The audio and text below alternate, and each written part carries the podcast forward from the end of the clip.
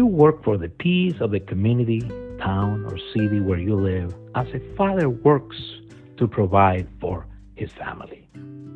You try to administer the peace of the community, town, or city where you live, as a student tries to learn the subjects that he or she studies and to get good grades. You promote the peace of the community, town, or city where you live as a man or a woman demonstrates that he or she values his or her plants by taking care of them. You cultivate the peace of the community, town, or city where you live as a farmer cultivates his field for sowing his seed. You strive for peace of the community, town, city, or nation where you live as an athlete struggles to get the prize of the competition in which he or she participates. In other words, at the present time, or on this side of eternity, there is no peace automatically, or there is no peace without people intervening in the process or cooperating to promote it.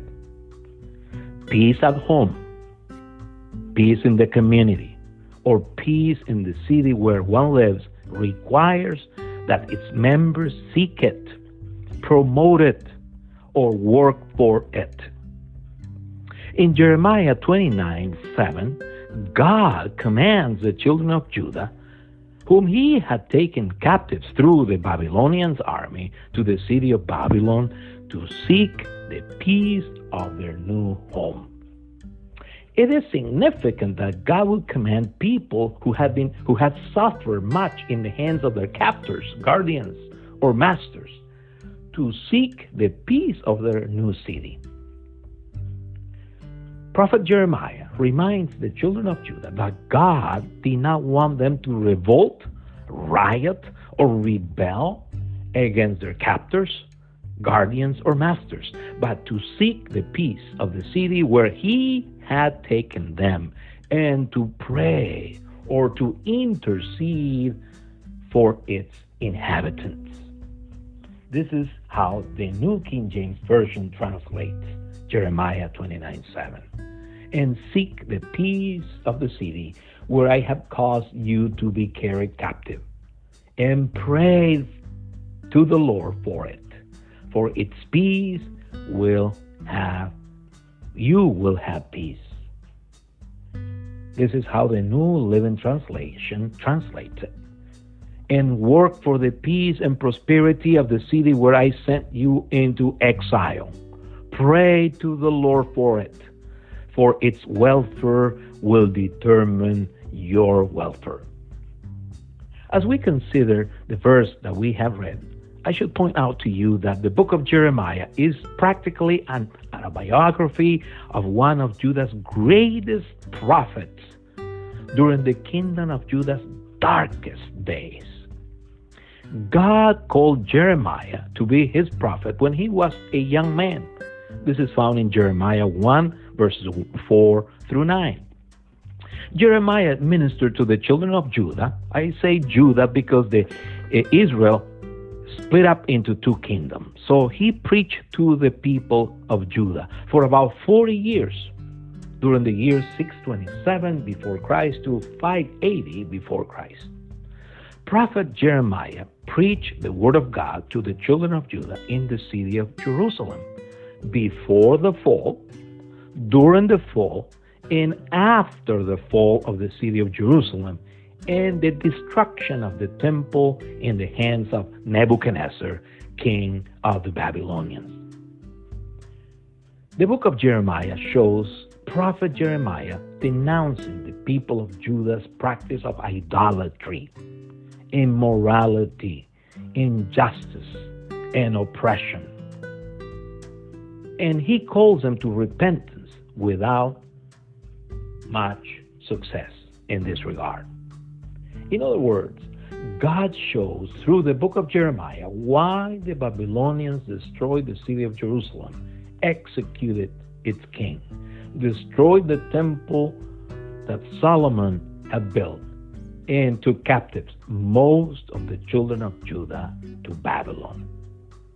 Now, regarding peace, this is a reference to people's welfare, to people's tranquility, calmness, or restfulness given by God's grace. It is also a reference to the harmony or goodwill that exists among people from a community, city, or nation. God shows the exiles of Judah that seeking the peace of the city where he had take them, taken them against their will was important to him. God knew that the children of Judah rejected the notion of seeking the city of Babylon's peace. He knew that they wanted to cause trouble, riots, or problems to the Babylonians. However, he admonishes them through prophet Jeremiah to work or to labor at their new home, and thus making the most of their time there. It is productive, useful, or positive to seek the peace of the city where one lives or to promote its welfare. Why is it? It is productive, useful, or positive to seek the peace of the city where one lives because the individual who seeks it benefits himself or herself in doing so, benefits his or her family, and benefits many others.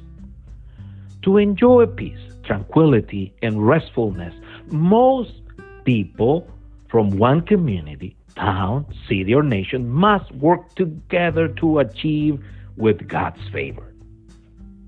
God says that peace, tranquility, or restfulness is determined to some extent on the cooperation of most people who constitute a community, town, city, or nation. If a farmer cultivates his field to prepare for sowing his seed, how much more you and I must cultivate the peace of the home, community, town, or city where we live for God's glory.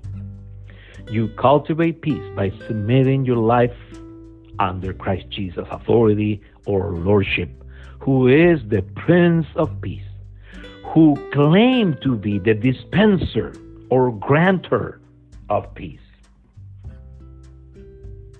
The children of Judah, the exiles in Babylon, will experience God's support or help by seeking the peace of the city where he had transported them, and to pray for their neighbors. Likewise, you and I should always keep in mind that Jesus declares blessed, happy, joyful those who are peacemakers, those who promote peace. The children of Judah who demonstrate that they trusted in God's promises by seeking the peace of the city where he had transported them for a time.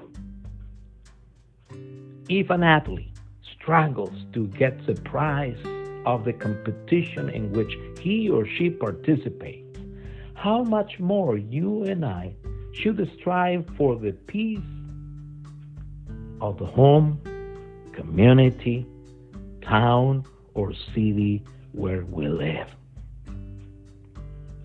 So it is not a coincidence that God would command people who have heard his word for so long and who knew who he was, and seek the peace of the city where I have caused you to be carried captive, and pray to the Lord for it. For its peace, you will have peace. Amen. God bless you.